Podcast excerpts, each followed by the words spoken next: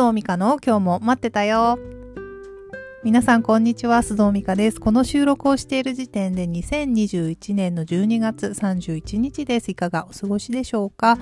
大晦日ですね。こう街の雰囲気もやっぱり普段とは変わっていて、歩いていてもなんとなくワクワクするような、クリスマスとはまたちょっと違った楽しい気持ちになるなと思いながら今日過ごしていました。私はですね、もともと自分の実家も夫の実家も遠いのと、交通機関がね、こう混んでる時に帰るのが好きじゃないので、今年も特に帰省せず、自分たちの家でのんびり過ごしています。年が明けたら多分ですけれども、まあ、近所の神社に、え、初詣に行って、そこから近くのホテルにお散歩がてらですね、あの、おことを聞きに行って、で、ラウンジでお茶をして帰ってくるっていうのが、まあ、他にね、空いてるお店がないっていうのもあるんですけど、いつの間にかそれが我が家の、あのお、正月月のファミリートラディションになっておりますけれども皆さんはどんなお正月になるんでしょうねでは今日も皆さんの気分転換になる時間をお届けしたいと思いますのでどうぞ最後までお付き合いください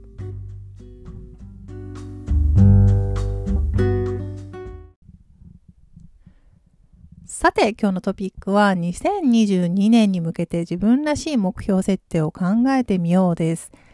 先々週から年末特別配信号としてお届けしているこの番組なんですけれども、第1回目のトピックは、今年自分が成し遂げたことを数えてみよう。そして第2回目のトピックは、今年自分を満たしたもの、こと、人を振り返ってみようでした。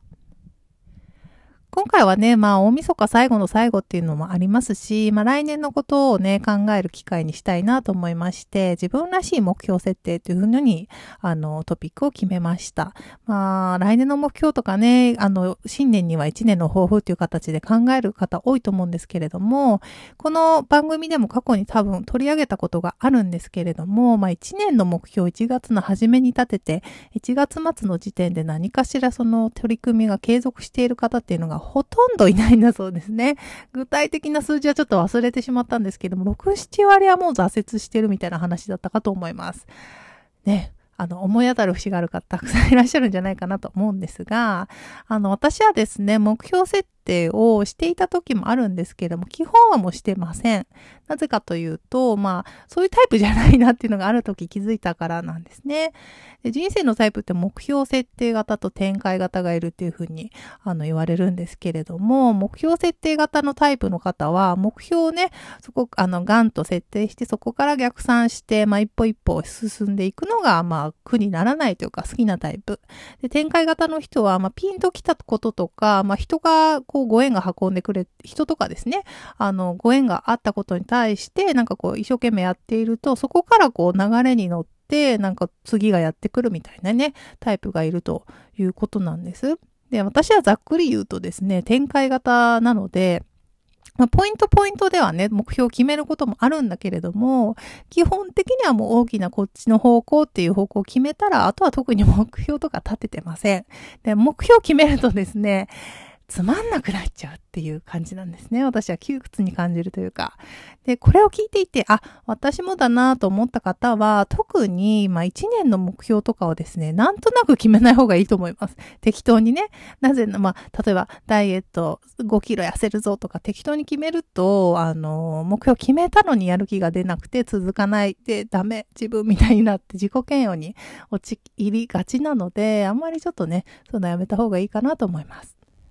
で、目標設定って一言に言いますけれども、適切にするのってすごく難しいんですよね。で、向いているやり方も人によって違うので、あの、もしね、本当にちょっと2022年はちゃんとこの目標を設定して、こう取り組みたいという方は、どなたかプロのコーチとかをあの探して相談して決めるっていうのがいいと思います。で、そこまでではちょっとないかなという方のために、今日はあの自分らしい目標設定をどんな、どんな風に行うのかっていうのを簡単に考えてみることができる質問をまた5つ用意しましたので、いつものようにメモを取るなり、直感で考えるなりしてみてくださいね。では質問いきたいと思います。質問1。あなたは目標を設定してそれに向かってコツコツ取り組むのが苦にならないタイプですか？それとも自分がやってみたいと思ったことや人からのご縁でやってきたことに取り組んでいくうちにそこから次がやってくるタイプですか？質問に自分が目標を設定するタイプだとしたら大きな目標を掲げる方がやる気が出ますか？それとも達成できることをイメージできるような身近な目標をクリアしていく方がやる気が出ますか？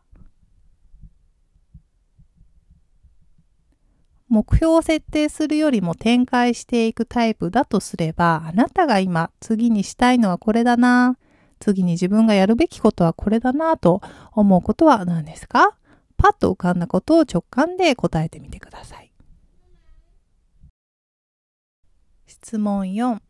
目標設定タイプの方。2022年の大晦日。1年後ですね。ちょうど1年後の今日あなたは目標を達成することができていい気分で年を越そうとしています。目をつぶってその光景を味わってみてください。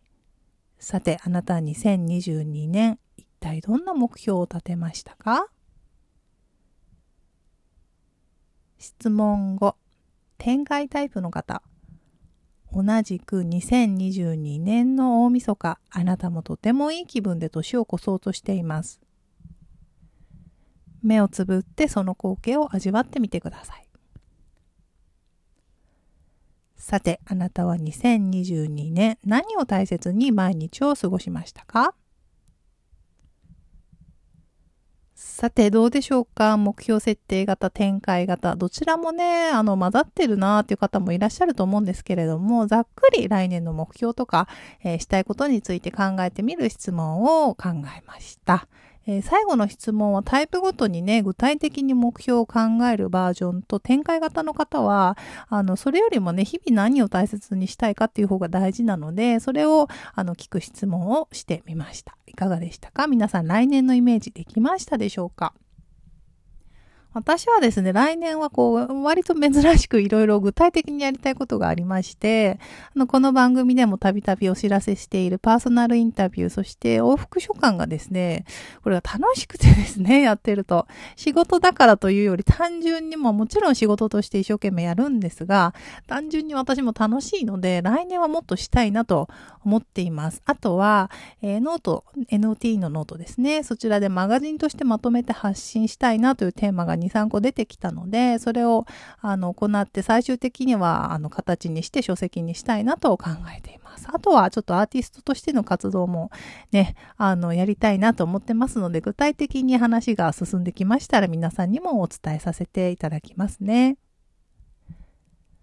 さてでは今日はおまけ話の代わりに皆さんに、えー、ぜひお届けしたいメッセージをお話しして終わりにしたいと思います。皆さん2021年はどんな年でしたか？いいこともちょっと大変なこともきっとそれぞれあったんじゃないかなと思います。本当にお疲れ様でした。えー、十分頑張りましたね。たとえ誰にねぎらってもらっていなくても、今夜はあなたがあなた自身をしっかりねぎらってあげて眠りについてくださいね。大丈夫。来年は一層いい年になりますよ。